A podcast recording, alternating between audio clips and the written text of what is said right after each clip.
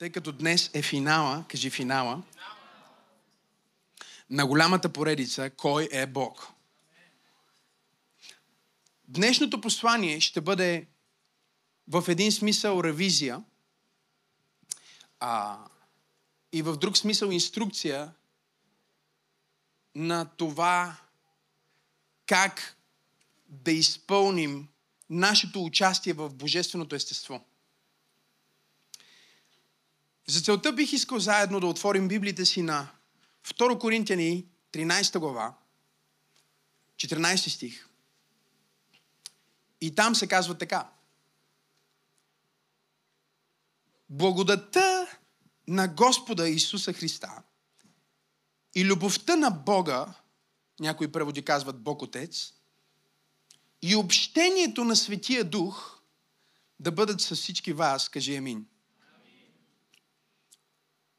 Това е една от най-ценните богословски формулировки на това, което днес ние като християни, заедно с всички други класически християни, наричат Троица.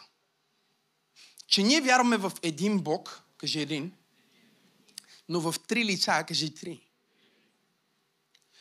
И апостол Павел използва този поздрав, с който екипира църквата да има правилното теологично разбиране и казва благодата, кажи благодата, любовта, кажи любовта и общението, кажи общението. И казва благодата на Господа Исуса Христа. С други думи, ролята на Господ Исус Христос в живота ти е да ти даде благодат.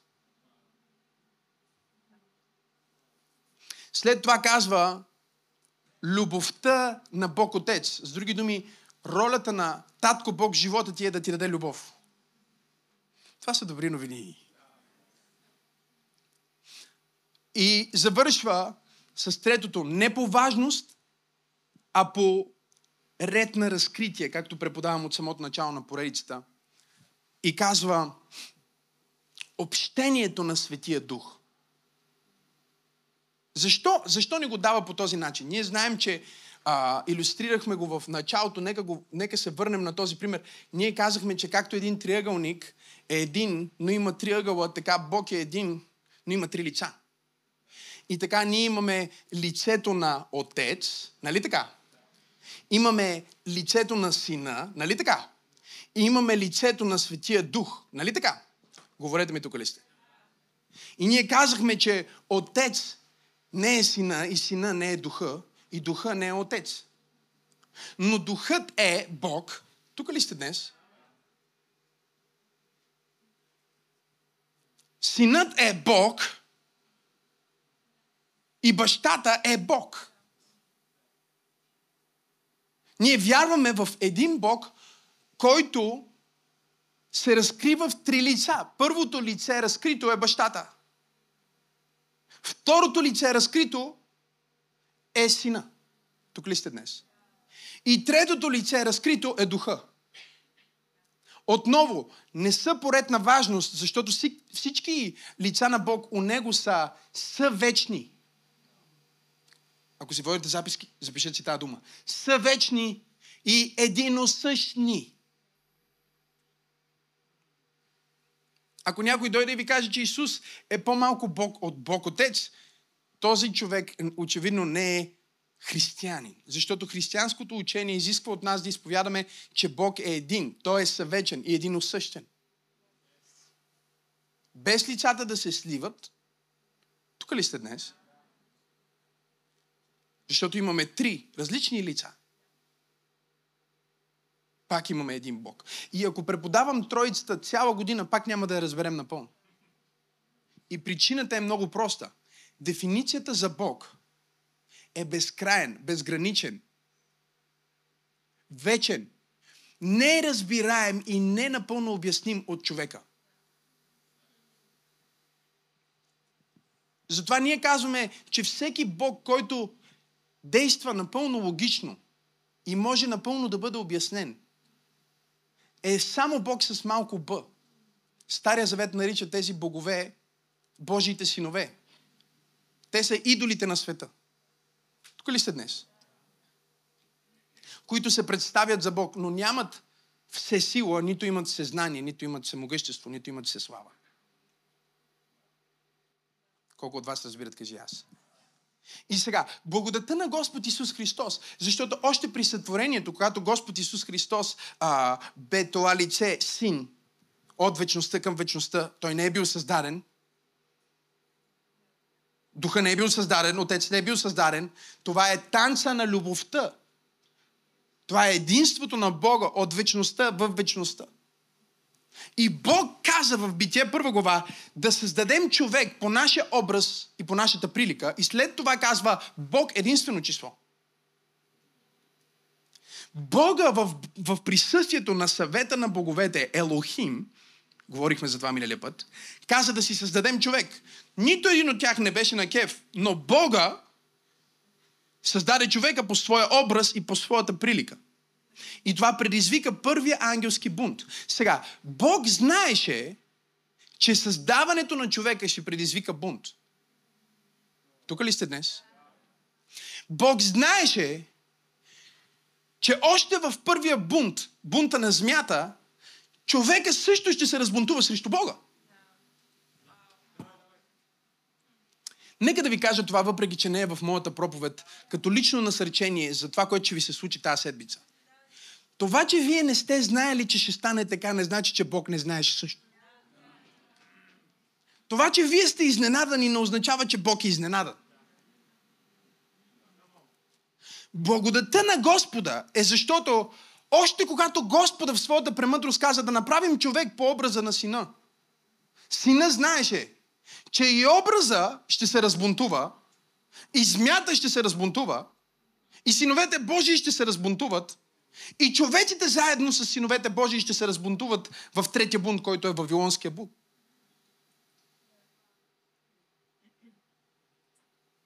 И затова в своята премъдрост Бог каза, окей,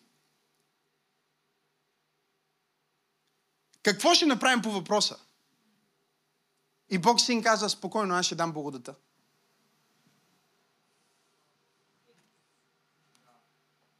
Затова се казва, че Исус Христос е агнето заклано преди създаването на света. В Бога Исус, Бог Син, умря още преди ти да бъдеш направен. Защото Бог знаеше, че цената за твоята направа ще бъде смъртта на Бога.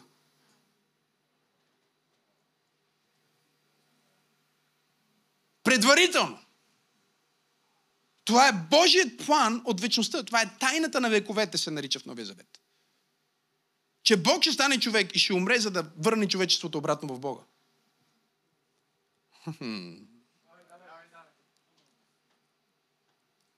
Защо ще го направи той? Той ще го направи заради любовта на Бог Отец.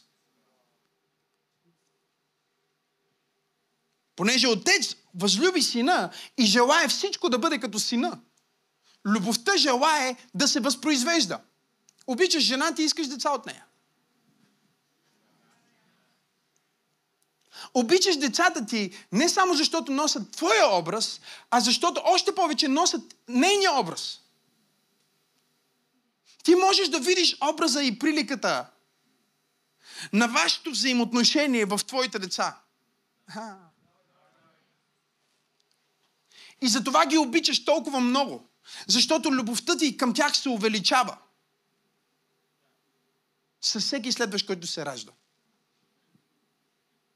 Да го кажа ли по-светски, за да го схванете? Внуците се обичат повече от децата.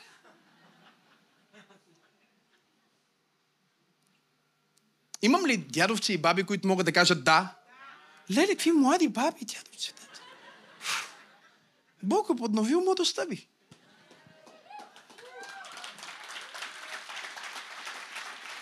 Защо? Защо любовта ти става все по-голяма? Защото в него ти не виждаш вече само себе си и онзи, който обичаш най-много, именно съпругата ти и всички жени да кажат Алелуя. Ти вече виждаш и първото ти дете, и второто ти дете, и третото ти дете. Виждаш и снаха ти. Виждаш и доведения ти син. Виждаш всички онези, които обичаш в сина. Когато Исус ми се яви по време на COVID-пандемията, Хората ме питаха как изглежда той. И единственият отговор, който можех да дам е, той изглежда като всички хора, които обичаш най-много и на които имаш пълно доверие в едно лице.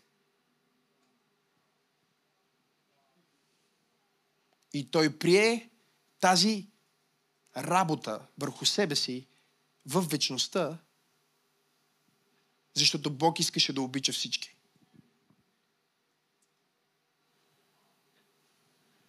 Кажи любовта на Бог Отец. Благодата на Господ Исус Христос.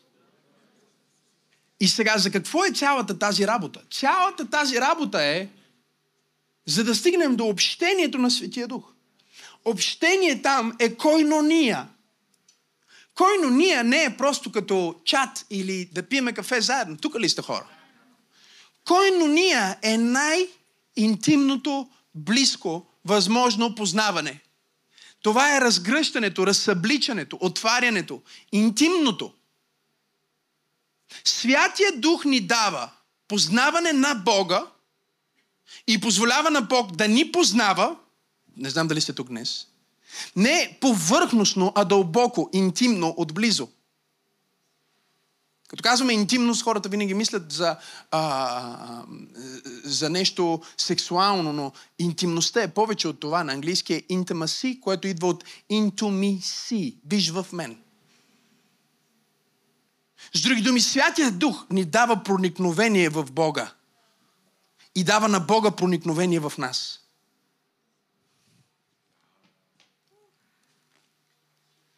Разбираш ли, че чрез Святия Дух и в последствие кръщението в Святия Дух, Бог буквално пенетрира всяка частица на твоето същество.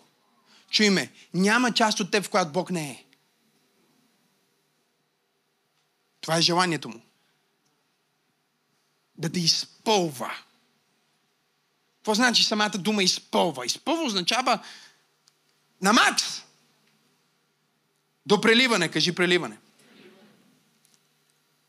С други думи, формулата, която апостол Павел ни дава, е, че чрез сина, нали така, Бог син, който е 100% казахме Бог, нали така? Той е 100% Бог и 100% човек, нали така? Тези две природи в него не се сливат. Не са 50 на 50, а е 100 на 100. Исус Христос е 200% личност. Чрез делото, благодата на Христос и действието на Светия Дух, последната диспенсация, в която ние живеем, всъщност човека е върнат или въведен в Божия съвет. Значи Бог изгони ангелите от своя съвет и вкара хората вътре.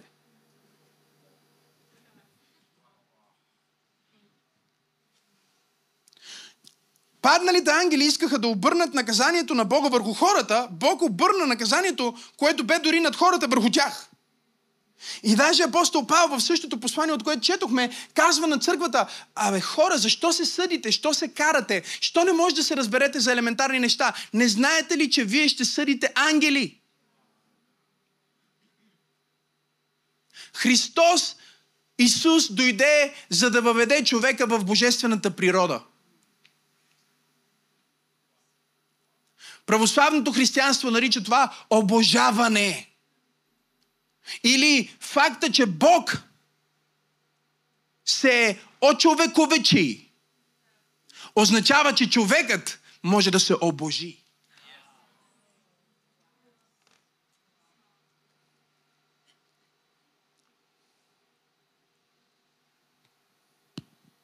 Вижте как го казва апостол Петър в 2 Петрово, Първа глава, 3 и 4 стих. Спокойно, след малко ще ви кажа как се казва проповедта. Просто не искам да ви шокирам от самото начало. Чета от съвременния превод на Библията и там се казва така. Божествената сила ни даде всичко. Какво ни даде? Говорете ми, какво ни даде? Само някои неща. Само каквото ни трябва за службата в неделя. Казвам на всички мои духовни синове, като ме питат как ще направим това, аз казвам, ние можем всичко. Хора ми питат, това ми е едно от най-честите неща. Ние можем всичко, чрез помазанието. Няма нещо, което не можем, защото Божествената сила ни го даде. Ти можеш да, да си баща, ти можеш да си бизнесмен, ти можеш да си проповедник, ти можеш да си родител, ти можеш да бъдеш учител, ти можеш да бъдеш иноватор, ти можеш да си всичко. Защото Божествената сила ти го даде. В Христос. О, ако ръкопляскаш, ръкопляскай, като че вярваш. Не отнемай телевизионното ми време за мизерно ръкопляскане. Даде ни всичко, за да живеем и служим преданно на Бога. Защо? Защото напълно познаваме онзи, който ни призова чрез славата и могъщите си дела. Славата и могъщите дела са за да се почувстваш призован и да влезеш в твоето призвание. Не е всяка неделя да те дундуркат.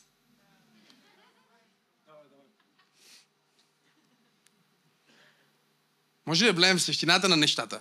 Нали? Хората, хората на църква да се нахранат, да се насърчат, да се... Хей! Поръсни. Не казваме, че няма да се храниш. Храниш ли се добре? Не казваме, че няма да научиш. Научавате ли нещо? Не казваме, че няма слава. Има ли слава? Не казваме, че няма чудеса. Има ли чудеса? Но казваме, че това е само началото. А живота в славата е това, което Бог иска да ни даде.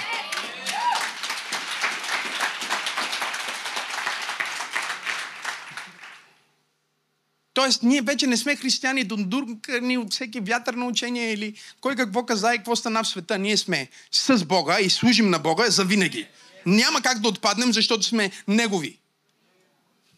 Не можеш да се отпаднеш от себе си. Чрез тях Той ни даде и велики и безценни дарове. Става дума за Неговите обещания за Светото Писание. Които бе обещал и чрез които чрез които, чрез които можете да участвате в божествената природа и да избягате от покварата в този свят, идваща от човешките страсти.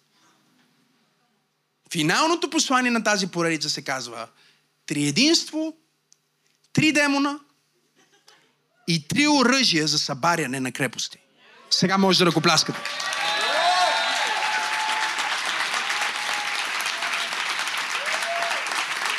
Ръкопляскайте, като че ще успея да завърша това нещо днес.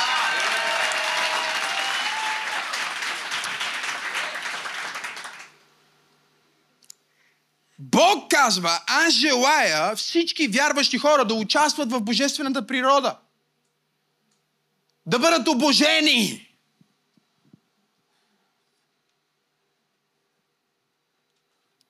Хората понякога казват, ти имаш много голямо самочувствие. Ами, не е без покритие. И покритието не идва от мен.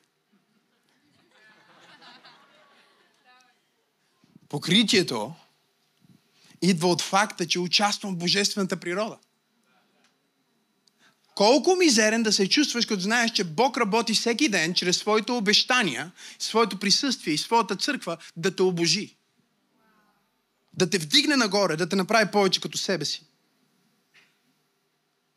Семпата проповед го нарича Христоподобие. Дълбоката проповед го нарича обожаване. Не много християни ги е страх да кажат като Бога, защото мислят, че трябва да сме по-смачкани, по-смирени. Бог ти да не си змята. Бог каза змята да е на земята и смачкане да се храни с прах. Седни като Божие дете. Понякога моят син, като започва да ми мрънка Макса и почва такова, аз му казвам, как се казваш ти? А, как се казваш ти? А, кажи ми как се казваш. Максим. Максим кой? Анасенов.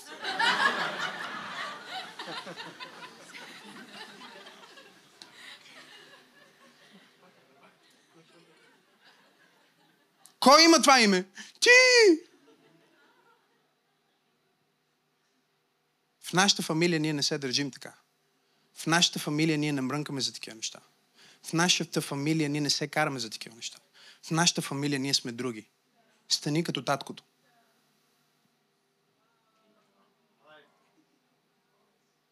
Това е което Бог ти казва.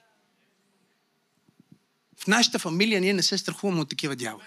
В нашата фамилия ние не се притесняваме от такива. В нашата фамилия ние не се караме. Хайде, хора! В, на, в нашата фамилия ние не завиждаме. Ние сме като таткото. Ние сме като таткото. Ние живееме в живота на бащата. Свободата на бащата. Славната свобода на Божите синове, казва Новия Завет. Римляни 8 глава. Триединството ни разкрива, че в лицето наречено син има Бог и човек. И има човек, така че човека да влезе в Бога. Нали така?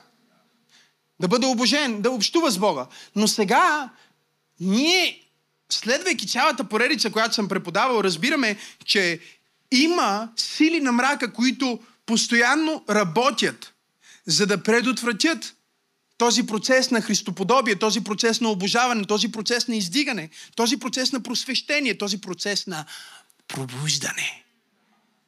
Врага работи всячески да забави, тук ли сте? Да прекъсне, да отложи, да спре този процес в живота ти. Защото колкото повече заприличваш на Бога, толкова по-малко място дявола може да намери в живота ти.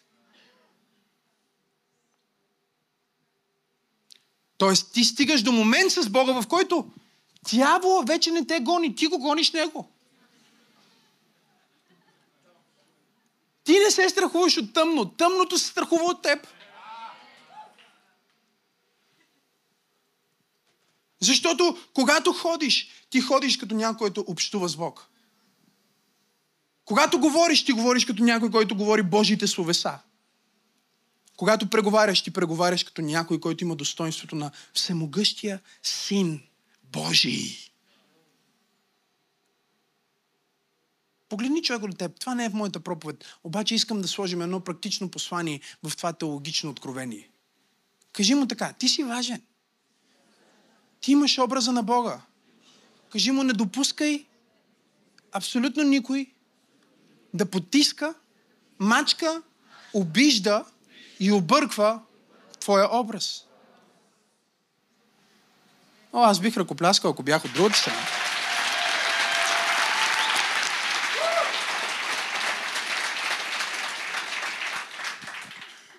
Слагам още основите. Бетонирам ви. Второ писмо до Коринтияните, отново съвременния превод. Чета съвременния превод, защото използват думите, които съвременните хора използват.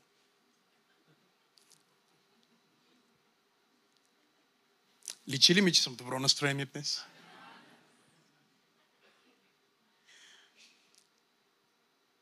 Един приятел ме пита, скоба, оня ден, вика, как си? Викам, чудесно. Какво правиш? Викам, работа. По какво работиш? Трябва да се още 100 000 евро за някои дни. ме гледа. Какво? Какво викаш? Викам, събирам последните 100 000 евро за някои дни.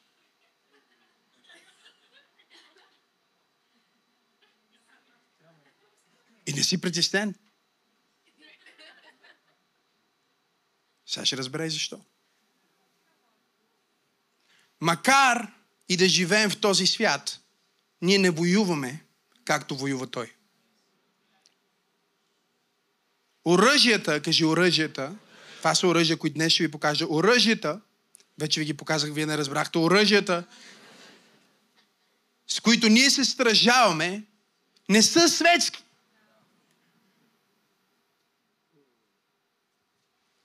Ние не се защитаваме както светските хора. Ние боравим с други оръжия. По-силни оръжия. Но това, че не са светски, не значи, че са безсилни, защото понякога духовните хора изглеждат безсилни. Хайде, хора. Изглеждат като Бог пребит на кръст.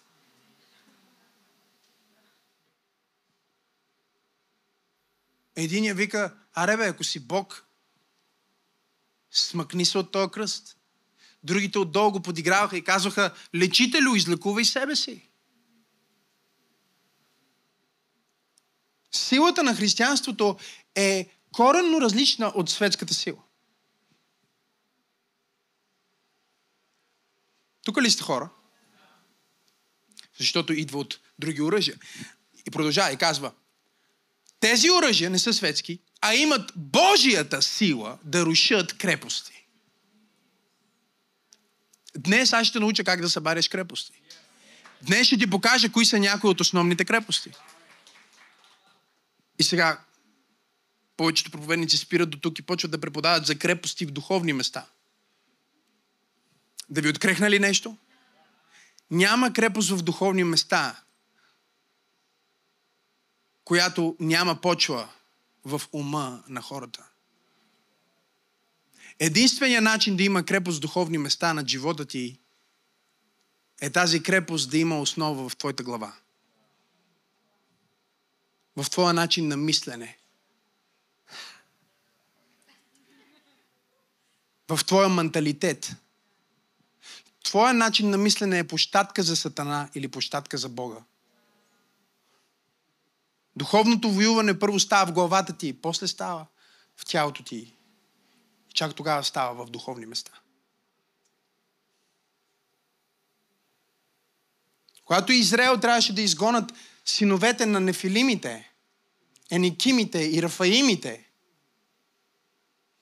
кои са те? Те са онези старовременни великани, които са родени от втория бунт на Божиите синове. Когато шеста глава на Битие казва, Божиите синове отидоха при човешките дъщери и лягаха с тях и те зачеваха и им раждаха Херкулес. Тук ли сте хора? Те зачеваха и им раждаха Голият. Те зачеваха и им раждаха онези мъже на война, онези агресивни мъже, които всяваха страх. Тук ли сте днес? Когато Бог каза на Израел да ги изгонат, първото нещо, което им каза е не да се молят, а да ги виждат първо в главата си по различен начин. Затова всичко, което казваше на Исус Навин, не се страхувай от тях, не се страхувай от тях, не се страхувай от тях. Защото каквото е в главата ти, това ще е в живота ти. Каквото е в главата ти, това ще е в небесни места. Защо? Защото ти не можеш да действаш по различен начин, освен онова, което си убеден в главата ти.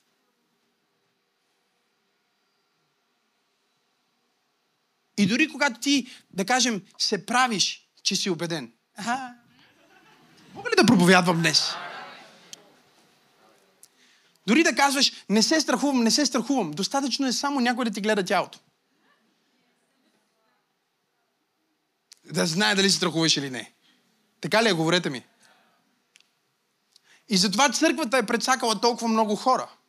Защото църквата преподава на хората поведенчески промени, без да разбира, че първо трябва да станат духовни революции в сърцата им и в умовете им. Бог не може да промени твоя живот, докато не промени твоя менталитет.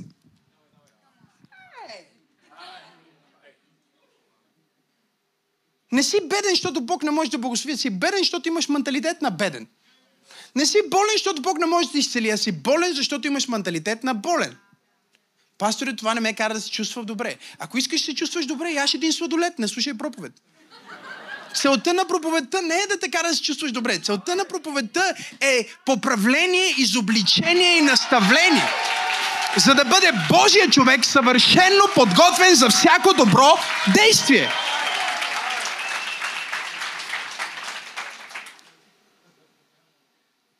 Усеща ли се, че съм в настроение днес?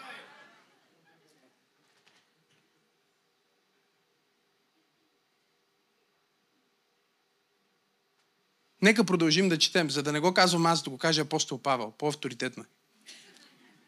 Казва крепости и казва, с тях оборваме, какви са тия крепости, доводи, кажи доводи. Премя, премахваме всяко препятствие, кажи препятствие, което се изправя срещу познаването за Бога и сега ще разберем къде са крепостите. И пленяваме всяка мисъл за да я накараме да се покорява на Христос. Пленяваме всяка мисъл, за да я накараме да се покорява на Христос. Мисъл. Искам да отвърна. Пленявам я, за да се покорява на Христос. Мисъл. Ще, ще смачкам. Пленявам я, за да се покорява на Христос. Мисъл, сега ще му пипиткам на тоя.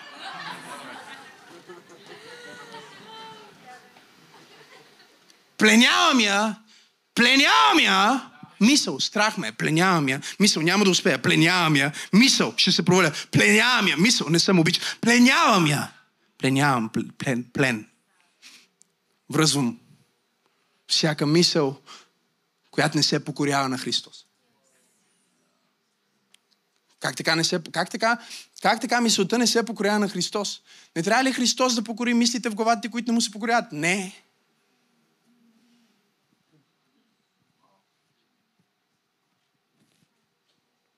А, не знам дали сте тук днес. И какво става фактически? Ти казваш, не ме е страх, не ме е страх, не ме е страх, не ме е страх, не ме е страх, ама си умираш от страх.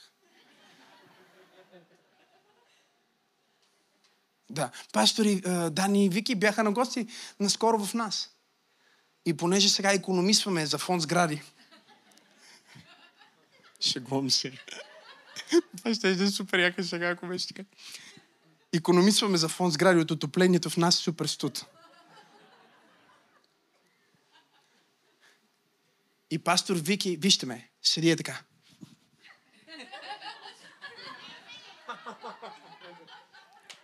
Аз казвам, Вики, да ти дам едно отдяло, май ти е студено. Тя, не, не, окей. Okay.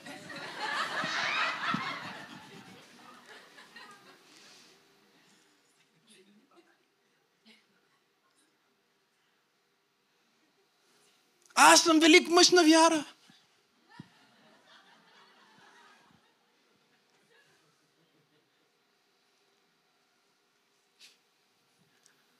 Дявол е чете body language.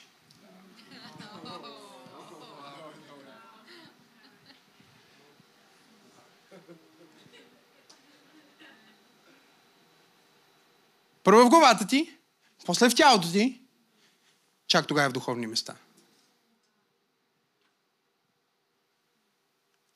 Днес всъщност ви преподавам за триединството, кажи триединство. Преподавам ви за три демона. Това са трите демона, които най-често се борят срещу християните. Не знам дали сте тук днес. И ви преподавам за трите оръжия, чрез които да водите война и да побеждавате всеки път. Чухте ли последната част? Не знам дали чухте последната част. Кажи, ако го чу. Всеки. Кой път? От време на време. Всеки път. Кажи всеки път. Това работи безотказно. И сега вижте, той говори и за, а, и за, и за небесните началства в Ефесяне.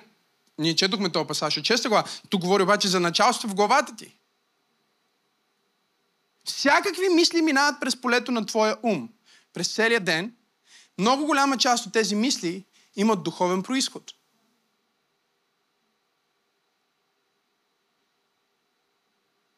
Дявол се опитва да се сее семена в твоята градина. Чрез демони, които са духове без тела.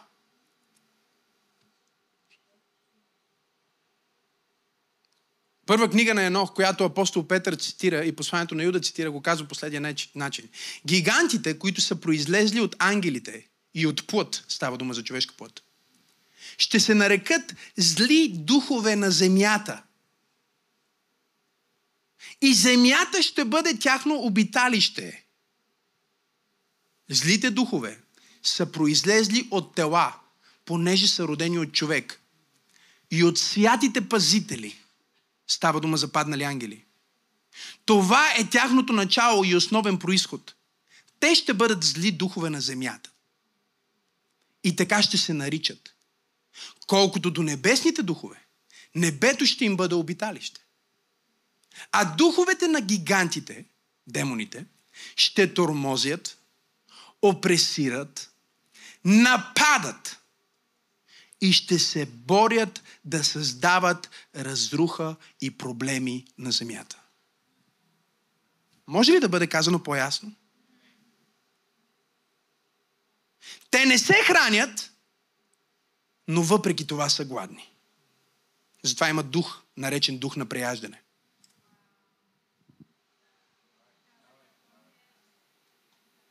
Те не пият, но въпреки това са жадни, затова има дух на алкохолизъм. И създават престъпления. И тези духове ще се надигнат против децата на мъжете и жените, защото са произлязли от тях. Има духовна война срещу децата си. От дните на избавлението и унищожението и смъртта на гигантите, от чиято душа в телата им са излезли духовете, те ще унищожават без да срещнат съд. Има един ден, в който те ще бъдат осъдени. И това е страшният съд. И затова демоните, когато се явиха на Исус, казаха, дошъл ли си преди времето да ни осъдиш?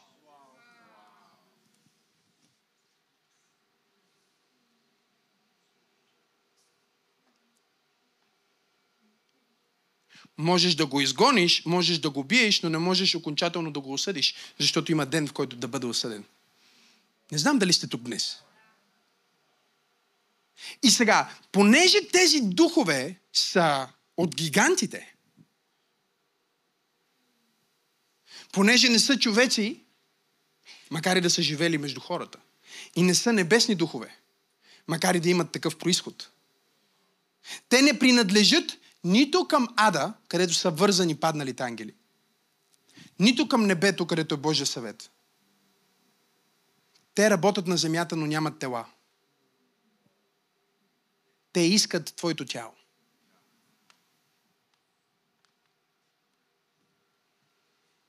Затова внимавай какво казваш за твоето тяло, защото те имат тенденция да използват телата, чието собственици пренебрегват или не харесват.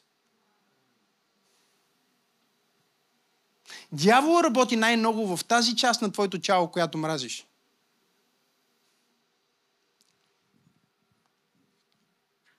Мога ли да преподавам? Сега, как работят тези демони? За да ни попречат дори като Божии деца да участваме в божествената природа. Това е основната им цел. Основната цел на нечистите духове в живота на християнина е да ти попречат да участваш в божествената природа и да изпълниш твоето предназначение, което винаги е в църквата. Затова първото нещо, което един демон прави в живота на един християнин е да го махне от общението на светиите. Мога ли да преподавам днес? Защото, чуйте дявола е като един а, фалшив тарикат. Знаете ли какво значи фалшив тарикат? Не е тариката, ама се прави на тариката. Бабаит.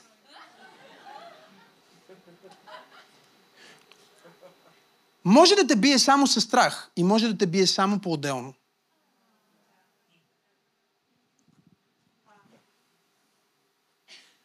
Затова основната му концепция е да разделя.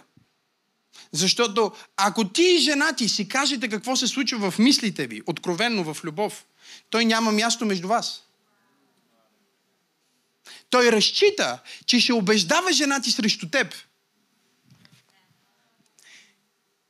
И че ще те накара ти да оперираш в един от неговите духове, за да разруши брака ви. Не знам дали научавате нещо днес. Затова, когато обвиниха Исус, че той чрез главатаря на бесовете гони бесове, казаха ти чрез Велзевул прогонваш бесове, той каза, ако аз чрез Велзевул гоня бесове, чрез кой го гонят вашите ученици? Те веднага разбраха за какво им говори. Фарисеите и книжниците гонеха бесове в името на цар Соломон. Давидовия син. Исус им каза, аз съм един по-велик от Соломон. Малко по-надолу. С други думи, той каза, Давидовия син, който трябваше да дойде, на който всички бесове се покоряват сам аз. И каза, но ако аз чрез Божия пръст изгонвам бесове, тогава Божието царство е дошло между вас. Там, където Божието царство управлява, бесовете нямат право да се проявяват. И ако се проявяват, могат да бъдат измъчвани, пребивани, изгонвани. Но когато бесовете се проявяват там, където Божието царство не е установено, не трябва да бъдат гонени преди времето си.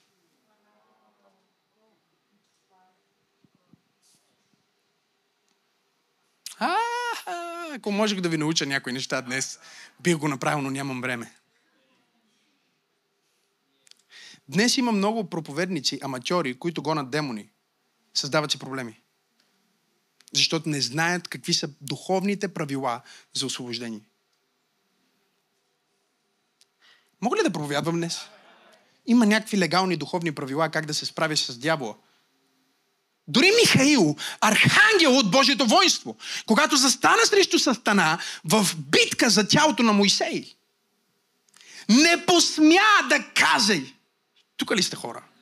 Не посмя да каже унизителна дума на дявола. Но каза Бог да те смъмри. Защото знаеше, тук аз съм извън моята юрисдикция, само Бог може да се справи с този проблем. Тук ли сте днес или ви изгубих? Има причина, когато си вземеш дом да го освещаваш. Не знам дали сте тук днес. Има причина, когато ти се роди дете, да го посвещаваш. Има причина да идваш неделя след неделя в Божието присъствие, защото ти тук си на свята земя и се зареждаш с сила от Божието царство. Така че врага да няма място в твоя живот. Защото там, където Божието царство е установено, врага е нелегален. Той не може да действа там. Демоните са териториални същества. Те познават народа, който е живял в дадена област. Още от деня, в който Бог разпредели на 72 от своите синове нациите на земята, демоните знаят, тук традициите са такива, тук менталитетът е такъв, тук суеверията са такива, ето така работим срещу този род. Тук са малко по-различни, тук демоните работят по друг начин. Но има три вида нечисти духове, които най-много работят на земята днес. В живота на хората в света и дори в живота на християните, ако не са внимателни. Това са трите духа, които саботират твоето участие в божественото естество и пречат на църквата да изпълни това, което Бог има за нея. Защото още поначало, когато Бог изпрати първите, той изпрати 70, други преводи казват 72, ма според числото на падналите Божии синове. Исус изпрати 70. За да каже на всички паднали синове, ето призовката, времето ви изтича, това се нарича едномесечно предизвестие.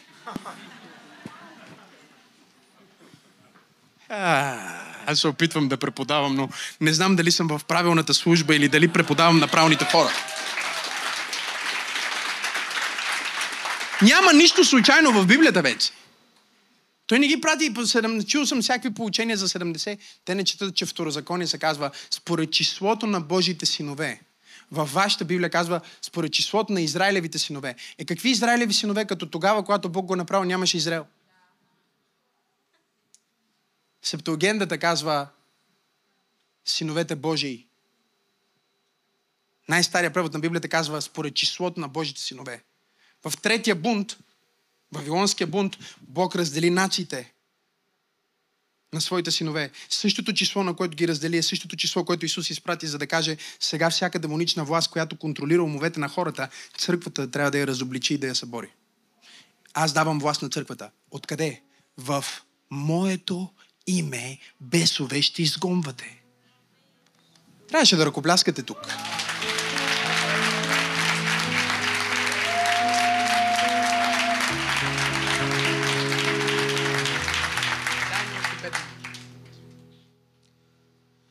Сега, духовете казват, работим срещу онези, които не познават Бог, за да не повярват, както ви преподавах в една от проповедите. Нали? И моля ви, ако слушате тази проповед и не сте слушали другите, спрете да я слушате сега и слушайте първо останалата част от поредицата, за да разберете всичко, което казах до тук. Нали? Разбирате, че иначе става сложно. Ето какво правят, Жоро. В живота на светските хора те им държат очите и ушите затворени и ги държат в светските им страсти. За да не повярват, да, да не останат сами. Защото като, като човек е остане сам вкъщи и отихне, и няма телефон, който да му пищи, и няма алкохол, който да го потиска, и стомаха му не е пълен с храна, която да го кара да заспи. Мога ли да проповядвам днес? Човека започва да пита, кой съм аз? Защо съм тук на тази земя? И затова дявола държи хората ангажирани, да ходят, да хвърлят салфетки, да се клатат на, на музика, да правят всякакви глупости. Да се скроват по цял ден. Мога ли да проповядвам днес? Защото отихне ли човека за една секунда сам, той започва да се пита, какъв е смисъл на живота ми? И божественото в него започва да гладува и да жадува за Бога. И затова бесовете работят в живота на светски човек да го държат ангажиран, да няма време за църква, да няма време за молитва, да няма време да чете Библията. По същия начин да няма време за децата си, за да не може да обърне внимание на демоните, които мъчат децата му. Защото твоите деца, докато са малолетни, те не могат да се освободят от дявол. Ти си авторизиран от Бог да ги освободиш. И ако ти не се молиш за тях, гарантирам ти, че дявол работи в живота им. Не знам дали сте тук днес. Всеки пастор трябва да се моли за своите деца в църквата. Защото ако не се молиш за тях, дявол работи в живота им. Не знам дали чухте днес какво ви казва.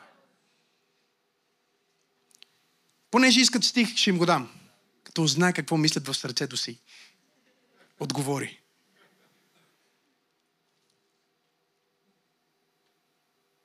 Дявола поиска да те пресее, но аз се молих за теб. Дявол поиска да те пресее, но аз се молих за теб. Погледни ме. Това слово днес се изпълни в очите ти и в ушите ти. Дявол поиска да те пресее, но аз и пастор Теодора се молихме за теб. Хайде, хора!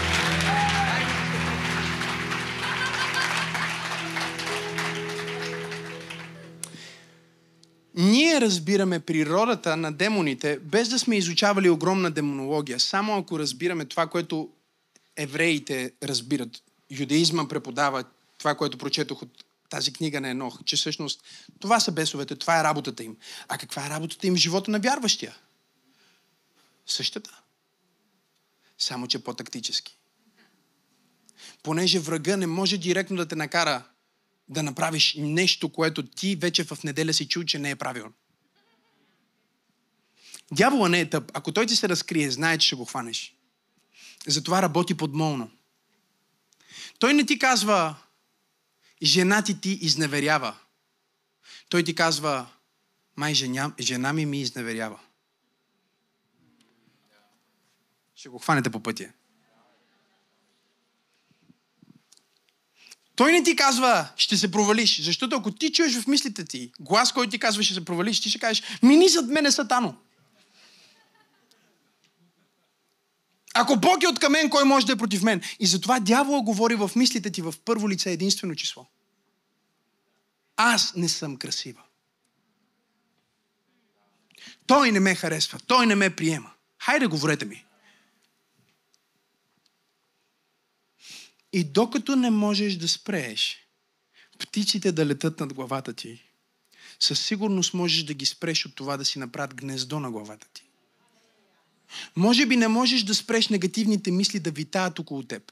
Защото една част от тези негативни мисли дори не са твоите мисли, дори не са дяволските мисли, а са просто твоят дух, който ти превежда на разбираем език каква е атмосферата в мястото, което си.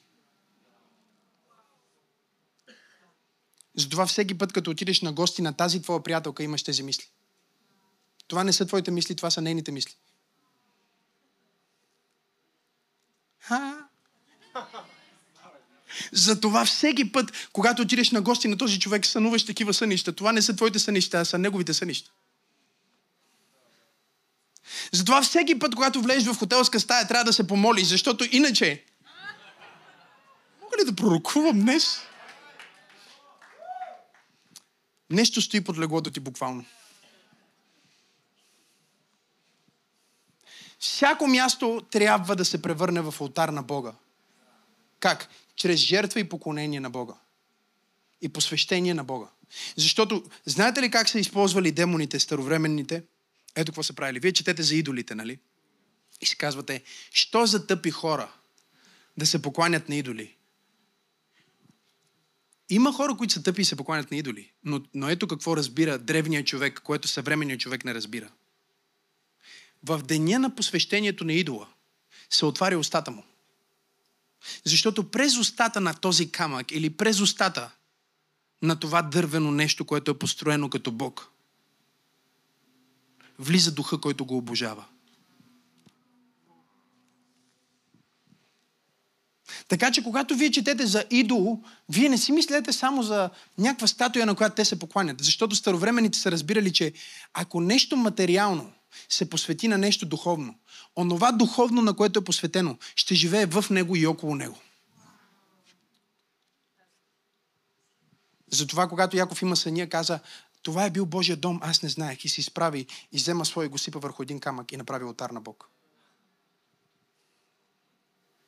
Затова Библията казва, представете телата си като жертва жива, свята и богоугодна. Защото за разлика от идолите на света, вашите тела не са мъртва материя, камък или дърво. Вашите тела са жив организъм, в който Бог, Създателя на всичко видимо и невидимо, живее.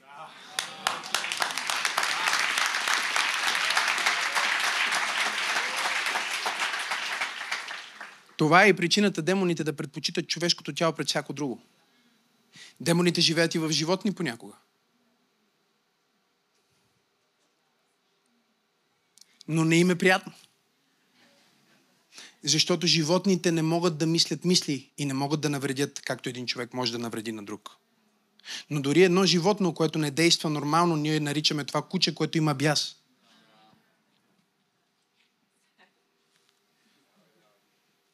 Дори един човек, който действа ненормално, ние казваме, този се вбеси. Не знам дали сте тук днес.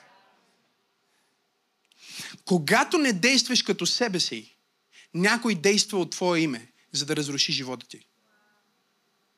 Затова трябва да дойдеш на духовна трансформация и да бъдеш освободен. Първият дух, срещу който се борят всички християни, всички хора, един от най-често срещаните, е дух на контрол. Понеже времето ми свърши, нека бързо да ви кажа какво е този дух на контрол. Първо, контрола често работи с дух на лъскателство. Прави ти комплимент, за да му станеш слуга. Помни, лъскателя винаги е предателя. Единственият ученик, който лъскаеше Исус, предаде Исус. Номер две. Духа на контрол в човека не се радва, когато някой друг постига успех. Дори да има своя собствен успех, винаги завижда. Човека не може да си помогне да не завижда. Той не може да спре да завижда, защото има дух в него. Нарича се дух на контрол. Не е ли завист? Това е едно от проявленията. Номер три. Иска да микроменеджира всяка твоя стъпка. Някои от вас имат съпруга с дух на контрол в нея. Мога ли да пророкувам днес? Някой има мъж, някоя жена тук има мъж, който има дух на контрол. Ало, къде си? В магазина съм. След 5 минути, къде си? Още съм в магазина. След 6 минути, къде си? Вече съм пред магазина.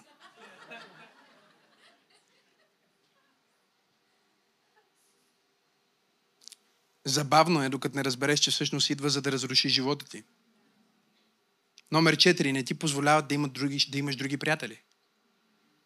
Контролиращите хора не искат да имаш други приятели. Те искат ти да си единствения им, най-добър, най-верен, дупе и гащи. И обичайно те са дупето, а ти си гащите.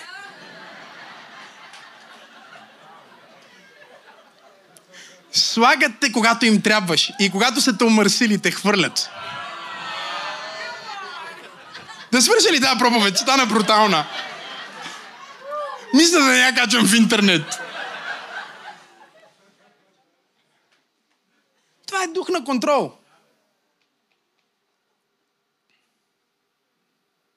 Заплашват те, че ако си тръгнеш от тях, ще ти се случи нещо лошо. Дух на контрол. Мога ли да проповядваме днес? Казват, че тяхното нещо винаги е най-доброто. Не се чувстваш свободен около такива хора. Номер 7. обикновено нямат съветници и ментори, но претендират да са такива. Ако можех да проповядвам. Те искат да са преподаватели, но нямат преподавател. Те искат да са учители, но нямат учител. Мога ли да проповядвам днес? Те искат ти да ги слушаш, но те никой не слушат. И с никой не се съветват. Това са хора, които имат дух на контрол. Номер 9. Все си им длъжен. Сещате ли се за такива хора? Те имат дух на контрол. Проявяват ревност, номер 10. 11 имат нереални очаквания. Каквото и да направиш не е достатъчно добро. Защото контролират. 12. Хората, които имат дух на контрол, не се променят, защото не се покаиват. Те не осъзнават това като проблем.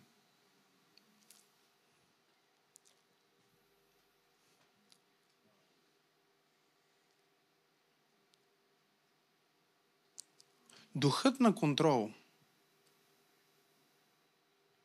винаги идва за да разчупи и да разбие живота на един човек отвътре.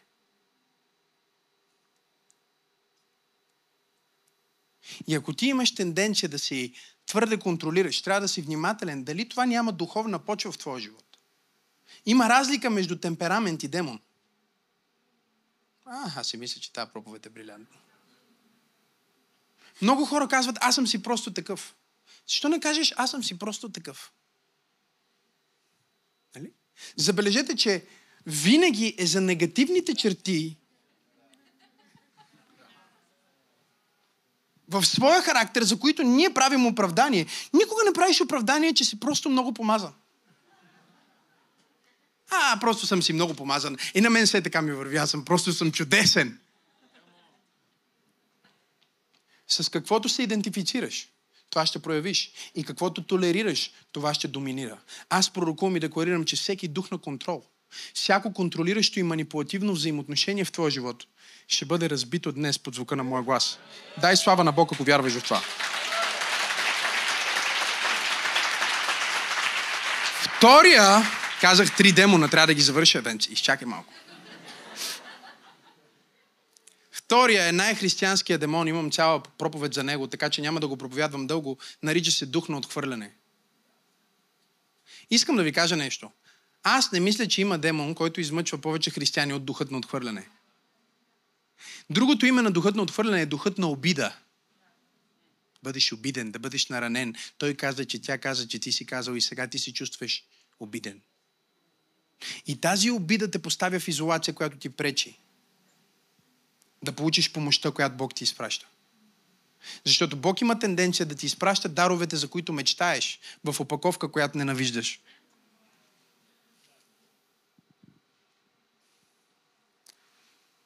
Ти се молиш за мъдрост и Бог ти дава кофти колега да те научи на такава. Ти се молиш за търпение и Бог ти дава диво дете, за да ти даде търпение.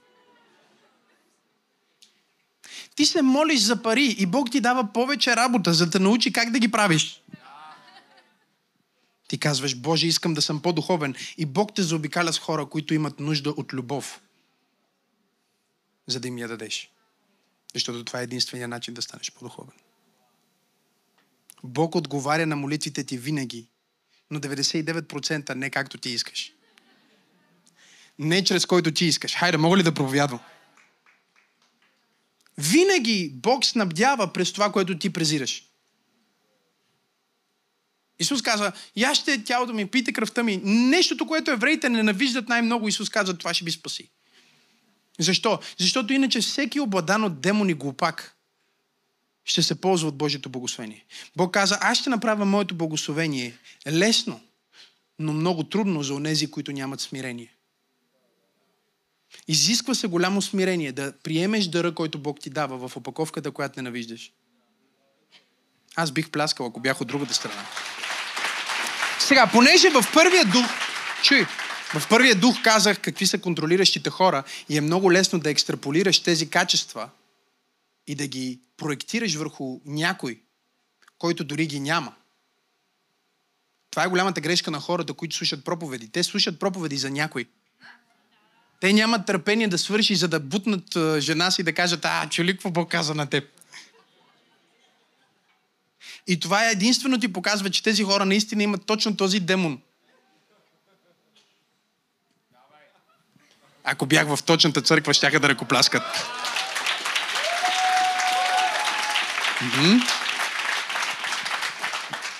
Ти чули какво каза, каза пастора? Жена ти каже ти, ти чули какво каза пастора?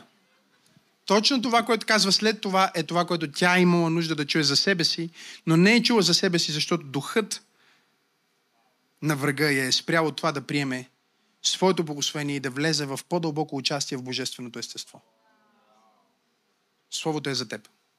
Казах, че Словото е за теб. Аз казах, че Словото е за теб. Ръкопляски, ако вярваш.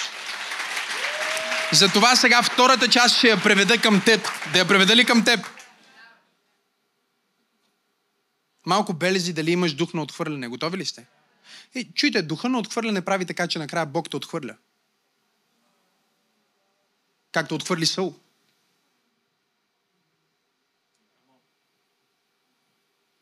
Често се сравняваш с други хора и сякаш все нещо не ти достига да бъдеш като тях. Има хора, които имат дух на отхвърляне. Има цели нации, които страдат от дух на отхвърляне. Има етноси, които имат дух на отхвърляне. Основно врага работи териториално. Затова, когато Исус изгонваше бесовете, легиона, в Марк, бесовете го молиха, не ни прогонвай от тази земя. Защото в тази земя ние управляваме, в тази земя ние измъчваме хората.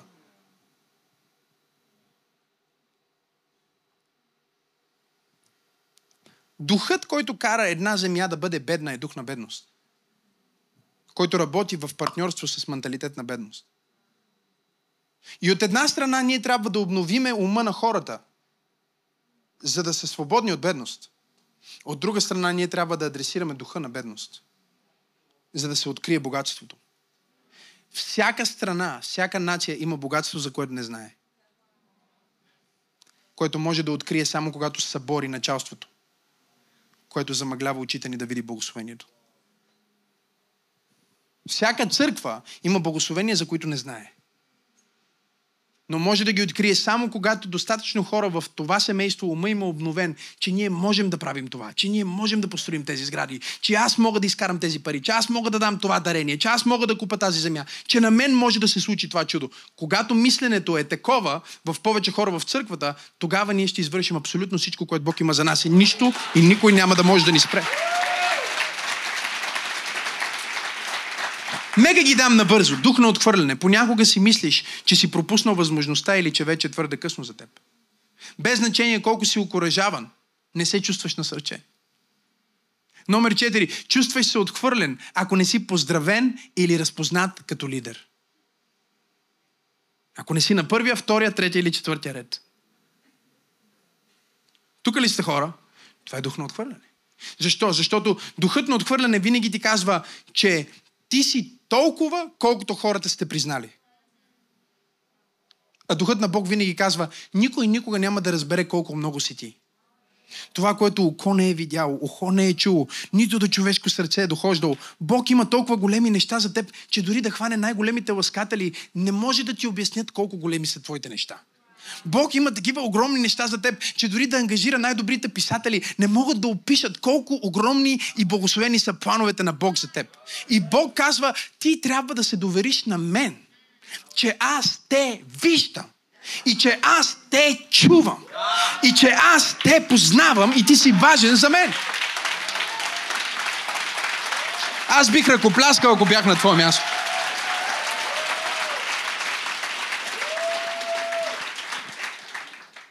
Номер 5. Искаш да си угоден на хората и се тревожиш дали те харесват, разбират ли това, което правиш.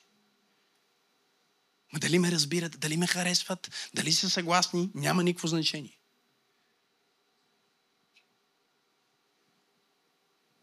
Ама какво ще кажат хората? Значи, чуеш ли го това и знаеш, че духът е вътре. Не какво ще кажат хората, а какво ще каже Бога. Не какво ще кажат хората, какво казва Библията. Не какво ще кажат хората, а какво казват хората, които Бог е изпратил в живота ми. Не ме касае мнението на всички, касаят ме мненията само на няколко.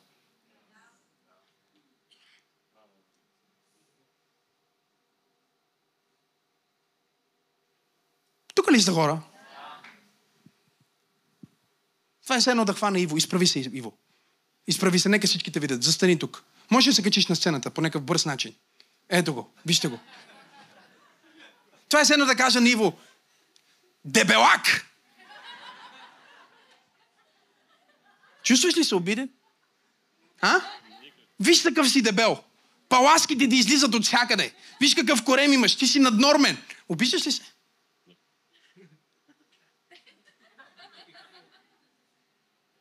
Все едно да кажа на Велко, леле, каква грозна коса имаш. Тези кадрици не ти отиват. Изправи се тук, изправи се, нека хората да те видят. Все едно да кажа, хей, каква е тая грозна кадрица, която си пусна отстрани? Махни я! Обичаш ли се? Причината да не се обиждаш е, че не се идентифицираш с атаката, която идва срещу теб.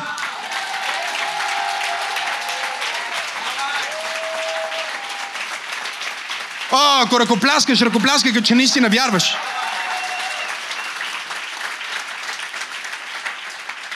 Ако му кажа, че е хилав, и той се смята за такъв, той може да се обиди.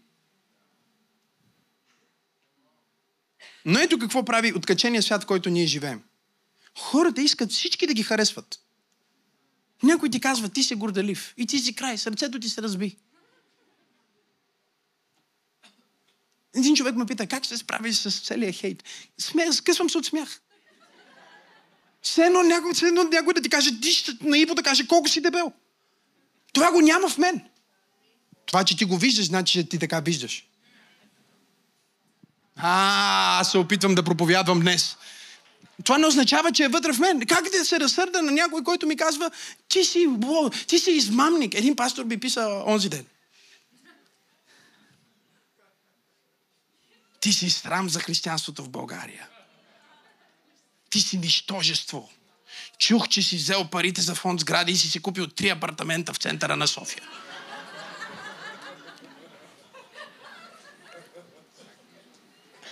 Че те се смея. Аз дори не мога да му отговоря, примерно да му кажа, аз живея под найем, продавам си къщата, за да дам. Няма смисъл да му отговоря, няма смисъл да се обида, защото това няма нищо общо с реалността. И дори когато влезем в сградата, пак ще има някой да каже, а, не, той взе парите. Скрил ги е. Вика, има апартамент, имаш единия в докторската градина, другия е там. И аз по едно време даже викам, Амен! В името на Исус! Нека бъде според както си казал! Приемам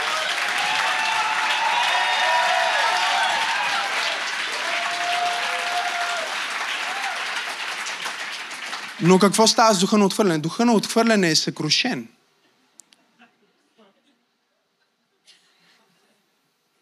Защото нашето приемане идва от Бог. Нашето одобрение идва от Бог. С доказателства. По плодовете им ще ги познаете.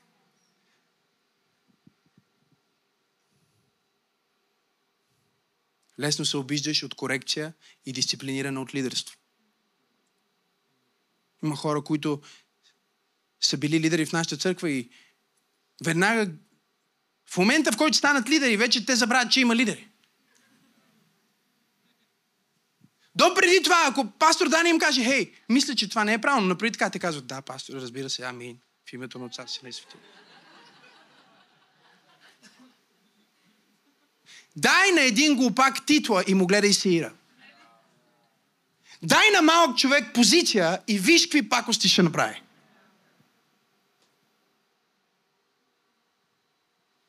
Защо? Защото е пълен с дух на отхвърляне. Той не може да приеме вече корекция, защото той е голямата работа.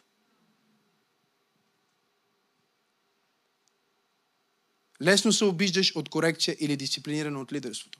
Ако някой, ако баща ти, ако майка ти, ако някой лидер в църквата ти те поправи за нещо и ти не можеш да го приемеш, може би имаш дух на отхвърляне. Винаги се опитваш да се докажеш пред хората. Номер 8. Често се чувстваш като че си изолиран от общи разговори. Това, което искаш ти да кажеш, не е важно за хората около теб. Ама това, че ти се чувстваш така, не значи, че те мислят така за теб. Благодаря за това, амин. Мислиш си, че би могъл да се справиш по-добре от лидерите или от учителите, които имаш. Само ако имаше възможността да им покажеш. Си много добър, ама още не знаем за теб. Имаш пет гаджета, ама те не знаят. Детска градина християнство. Чувстваш се неразбран, сякаш никой не разбира през какво ти минаваш. Твоя път е уникален.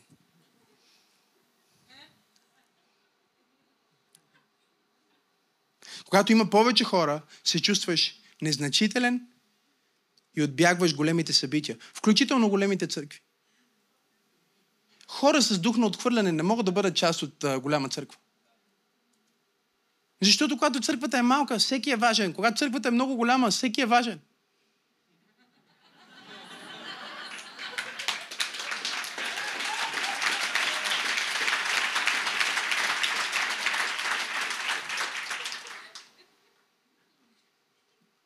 Преди 15 години се молих, казах, Господи, моля те, дай ми едно помазание, което да правиш така, че докато проповядвам и получавам хората да се смеят и демоните да излизат от тях. Май се е сбъднала.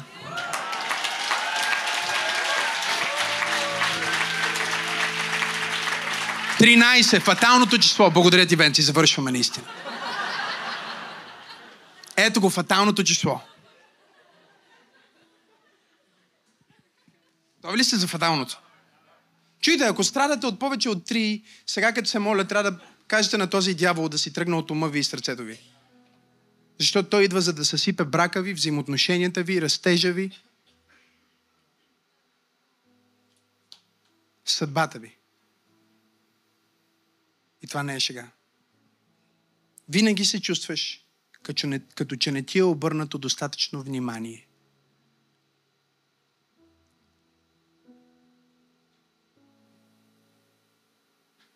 Връщаме хора от нашите служби. Ние сме единствената църква, която връща хора. Всички други църкви биха танцували и се радвали и слагали хора върху хора, ние връщаме хора.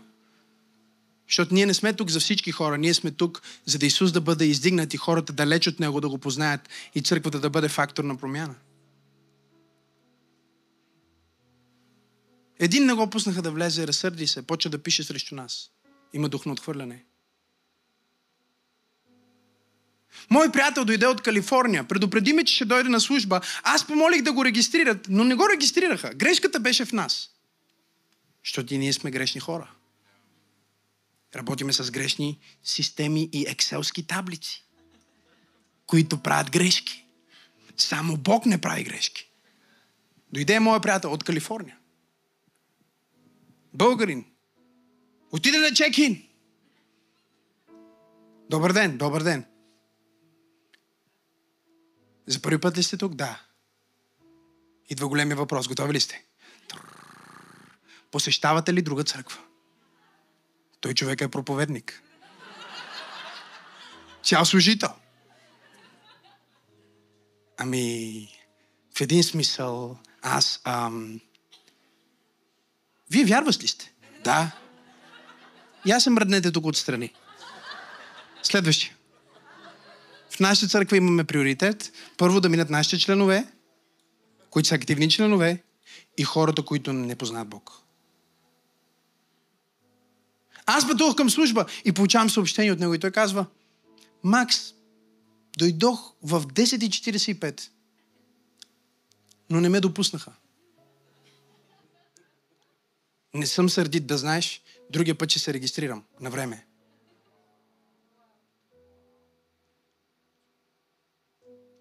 Защото няма дух на отхвърляне. Други си тръгна каза, хей, каква църква? Хея! Бла, бла, бла, бла, бла. Що ти му каза? Дебел. И той мисли, че е дебел. И попадна точно на грешния човек. А той по принцип е слаб.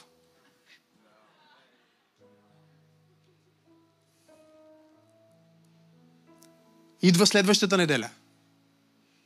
Вече е регистриран.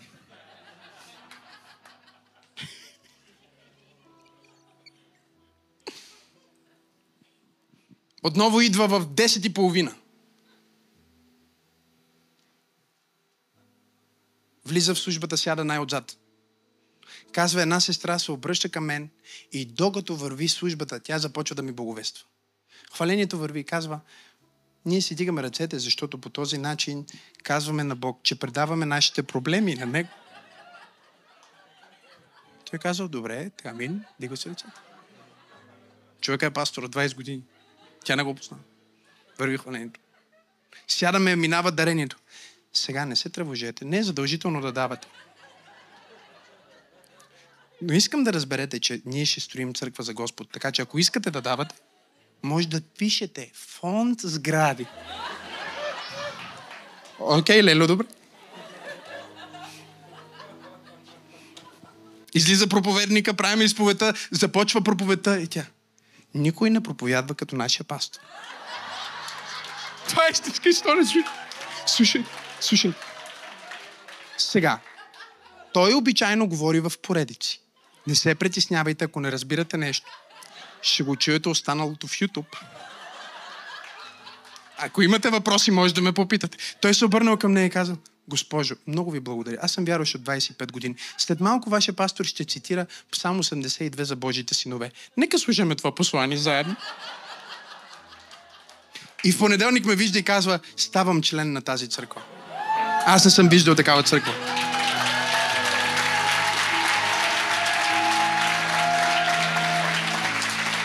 А, някой трябва да ръкопляска на Бог.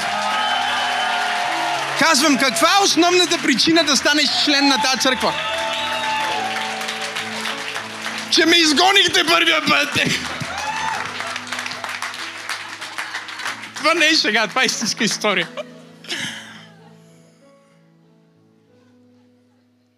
Третия дух, който измъчва хората е духа на страх. Духът на страх работи с номер едно чувство на безнадежност. Номер две прекомерно съмнение. Ако през цялото време в главата ти е, ма наистина ли е така? Пастор го казва, ма наистина ли е така? Нали? Сигурен ли си в това? Това е страх. Може би си бил предаван, може би е било злоупотребявано с твоето доверие и сега се страхуваш, че ще се случи пак. Номер три, забрава на Божиите обещания. Това е синдром на духа на страх. Идваш неделя, Бог ти казва, ще успееш. Идва понеделник и си ще се проваляш. Чакай, ти забрави ли какво Бог ти каза? Аз разчупвам всеки страх от теб в името на Исус. Номер 4. Чувство на тревожност без привидна причина.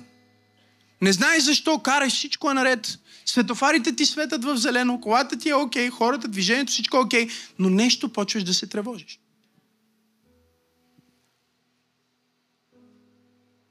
Сядаш къщи, започваш да си четеш. Не си спомняш дори за какво си мислил до преди малко, но изведнъж усещаш, че почваш да се тревожиш.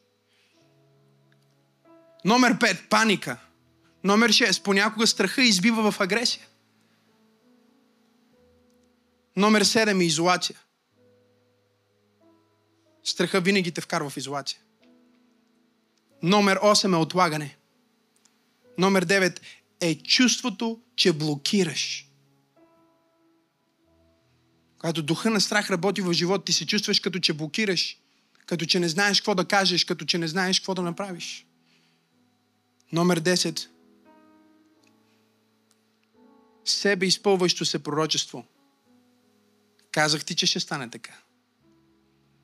Ето пробва, видя ли? Е, казах ти, че ще стане така. Страха е себе изпълняващо се пророчество. Библията казва, че нечестивия го постига онова, от което се страхува. Защо? Защото страха, брати и сестри, е обратното на любовта. Обратното на вярата.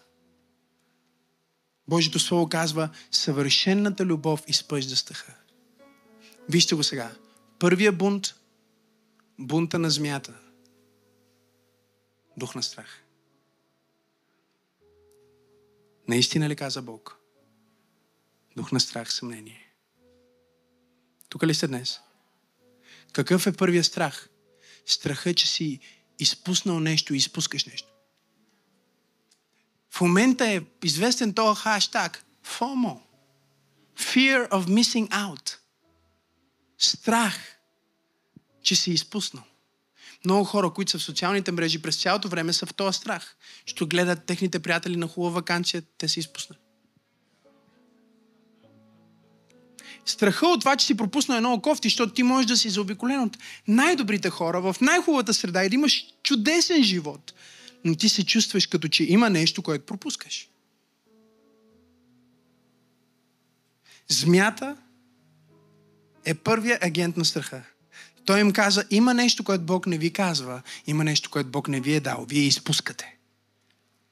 И затова, за да не изпуснете, яще сега от този плод. И всяко нещо, което правиш от страх, се превръща в себе изпълняващо се пророчество.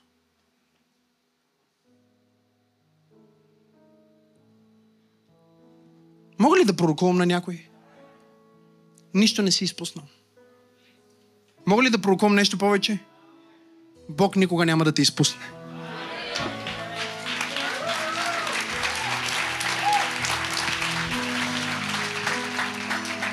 Аз ви казах за трите оръжия. Трите оръжия са в църквата.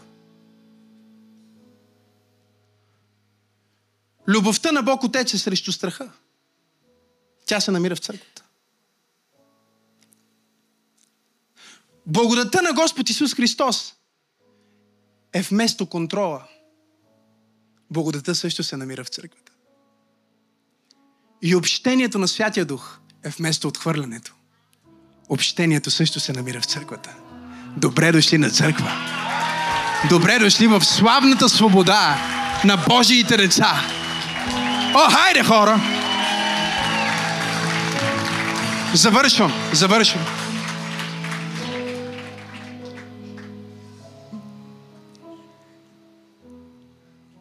Обядвах с Тим Стори. И той ми казва, бяхме с пастор Теди, Максим и Сара и Тим Стори. И той ми казва, какво става? Към добре съм. Не, не, не. Максим. Кажи ми тия готини неща, които ти се случват в момента, които на никой не може да ги кажеш. Защото има само 10 човека в света, които няма ти завидят и се зарадват. И аз съм един от тях. Разкажи ми. О, Тим, откъде да започна? Имам най-добрата жена на света.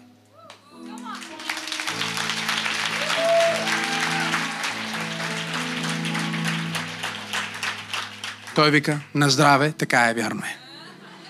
Признавам, виждал съм всички велики жени и тази е в топ 3. Това са неговите думи, не моите. Кажи ми нещо друго. Викам, какво ти кажа? Виж ми децата, бе, човек. Виж ги как изглеждат, виж ги как се играят, виж ги, че са здрави, виж ги как обичат Бог, обичат да ходят на църква.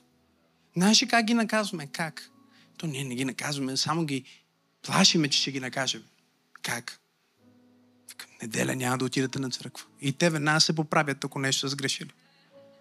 Не искат да изпуснат. О, кажи ми още. Кажи ми за бизнес малко. О, подписах се с този нов клиент невероятен човек. И даже и другия от, от... Той е еди какъв си в момента. Да, бе. Да, бе, човек, казвам ти. Е, така ви каза. Просто между нас да се забавляваме. Колко ти плати този бизнесмен? Толкова. Вау! Максим, най-добрите психотерапевти в света не взимат толкова на час. Викам, слава на Бога. Кажи ми нещо за църквата. Викам, ние сме първата църква, която връща хора в неделя. Нямаме место, търсиме сграда. За една година събрахме 1 милион евро за сграда.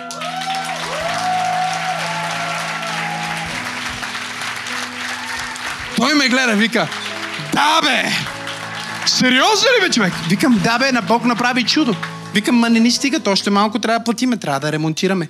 Столове трябва да купим. Между другото, всеки един от вас трябва да си купи стол. Има един месец да се поръчат. Така че днес на излизане гледайте да оставите пари за стол си. Иначе следите на земята, докато не си го купите. Сериозно се. Че това е вашата църква, не е моята сграда. Вика, стига бе.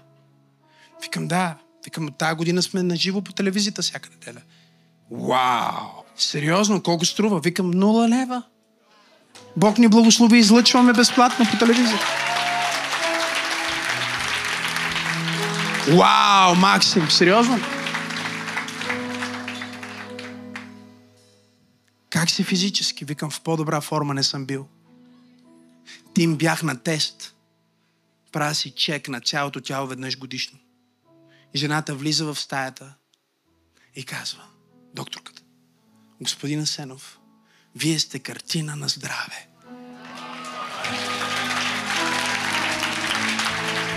Аз си казвам, как да не съм картина на здраве, като вярвам в Яхова Рафа. Рафаел!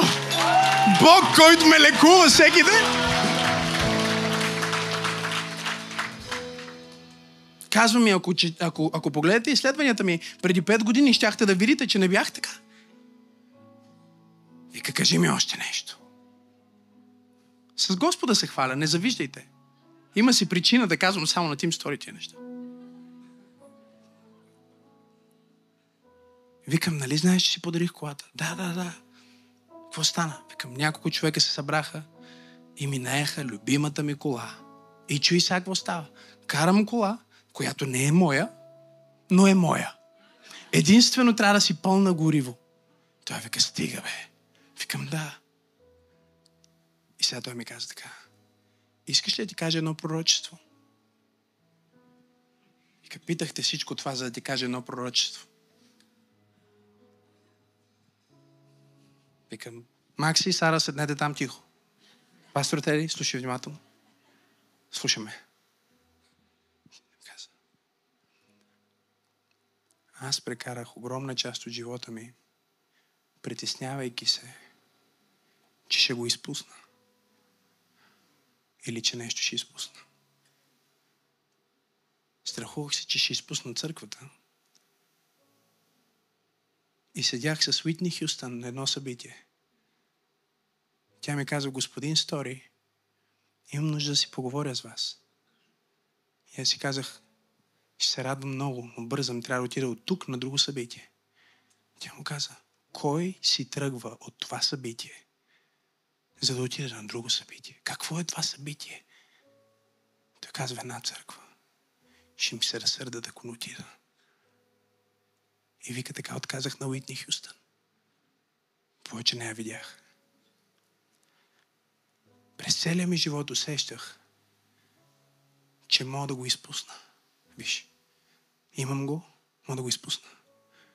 Бог ми го даде, мога да го изгуба. Да ти кажа ли пророчеството, Максим? Виж ли твоите деца? Да. Виж как ядат хляба сега в момента. Виж как, как ядат хляба. Да. Щастливи са, нали? Да. Ти би ли отишъл да им вземеш хляба от ръцете сега? Не. Ако го изпуснат, какво ще направиш? Ще им поръчам още хляб. Бог ми каза да ти кажа. Да не се страхуваш, че ще изпуснеш.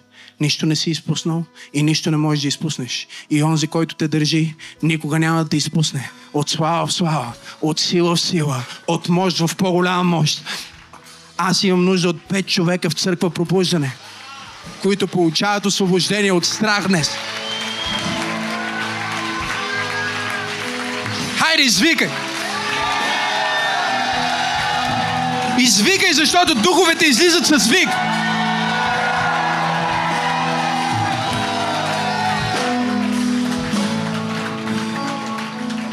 Отхвърляне се разчупва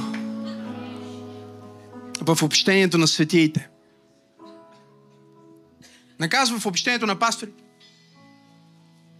Не казва в общението на лидерите. Само казва, всичко, което трябва да си, за да си свободен от хвърляне, е да си вярващ. и да си част от обществото, ако ти си вярваш, ти си част от обществото, ти не си отхвърлен, ти не си маргинализиран, ти не можеш да бъдеш обиден, защото се идентифицирай с това, кой си в Христос. Ако имаш страх, всичко, което трябва да направиш, е да приемеш откровението за любовта на таткото, че таткото не ти е дал хляб, за да ти го вземе. Той не те е дигнал, за да те свали. Той не чака да се спънеш. Той е там, за да те пази. Той е там, за да те вдигне. Той е там, за да ти помогне. Имам ли пет човека в църква пробуждане, които получават освобождение днес? Бог няма да те пусне! Бог няма да те изпусне! Никога! И контрола, че контрола. О, сега аз трябва да контролирам децата ми, за да станат такива. Аз трябва да контролирам екипа ми, за да бъде такъв.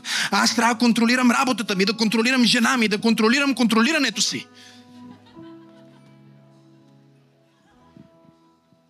Той ти казва, я елате всички вие тук отрудени и обременени. Я пуснете вашия контрол и вземете моята благодат. И вижте колко по-лесно се работи с благодат вместо контрол. О, хайде пробуждане благодат вместо контрол. Незаслужена милост вместо контрол.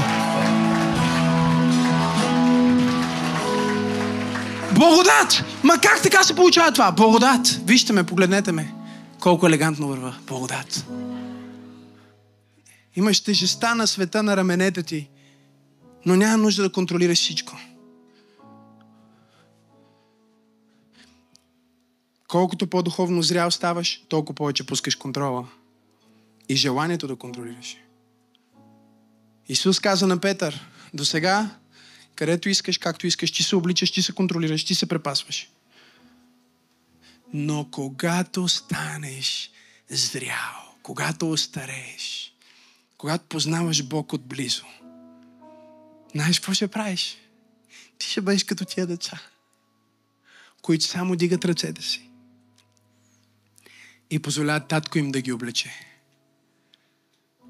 Татко знае дали ще ходиш на сватба или на детска градина. Той знае кой аутфит да ти сложи. Той знае дали е студено там, където отиваш или е топло. И той ти казва, пусни контрола днес. Контрола разболява сърцето ти. Колкото повече се мъчиш да контролираш, толкова по-горчиво и болно става сърцето ти. И колкото повече се научиш да живееш живот, който е предаден с дигнати ръце, толкова по-спокойно става сърцето ти. Защото ти си припомняш, че светът не е на дявола. Светът не е нападналите Божии синове. Светът не е дори само наш. Светът е Негов. Хайде пробуждане. Аз казах, че светът е Негов. Нека му го върнем обратно. Нека върнем обратно на Исус това, което света е откраднал от Него. Нека върнем обратно на Исус това, което страха е взел от Него. И нека живеем живот, познавайки Бог и ставайки повече като Исус. Амен. Здравейте, скъпоценни свети! Толкова съм щастлив, че мога да направя това видео обращение към вас. Това видео е специално, за да ви насърча да ви покажа сградата, за която в момента преговаряме. Това е сграда, която е добре позната на Църква Пробуждане. Ние сме я наемали и имаме някои от най-историческите служби, които са се случвали тук, в това светилище. Стотици хора са били кръстени във вода. Моята дъщеричка Сара бе представена пред Господ, както и десетки други дечица, които днес са част от нашата общност. Това място има 700 седящи места и това е само една малка част от огромната сграда, в която има място за ресторант, субкухня, място за офиси, видеостудио, аудиостудио и толкова много. Ние сме събрали 20% от стоеността на тази сграда и банката в момента ни казва, че ако съберем още 10% преди края на месеца, те ще ни дадат заем, за да притежаваме този имот за славата на Бог. Така че идвам при вас с това видео, за да апелирам да направите вашето спешно дарение към Църква Пробуждане за закупуването на тази сграда. Знам, че много от вас вече са дарили, но истината е, че днес ви предизвиквам да извървите втората миля.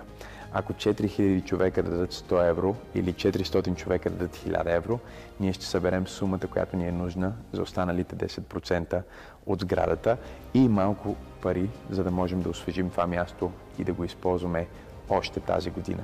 Ние вярваме, че това е година на провизия, година, която Бог ще снаби за нас. Така че участвайте в това снабдяване. Направете вашето жертвено даване. Направете го бързо, защото наистина това е възможност, която има срок на годност. Има още един купувач на тази сграда, който иска да я събори, за да построи апартаменти тук. И има възможност. Но заедно с собствениците, които ни я продават, сме се съгласили, че е чудесно, ако може тази сграда да остане църква. Истината е, че зависи от нас сега. Зависи от теб и мен.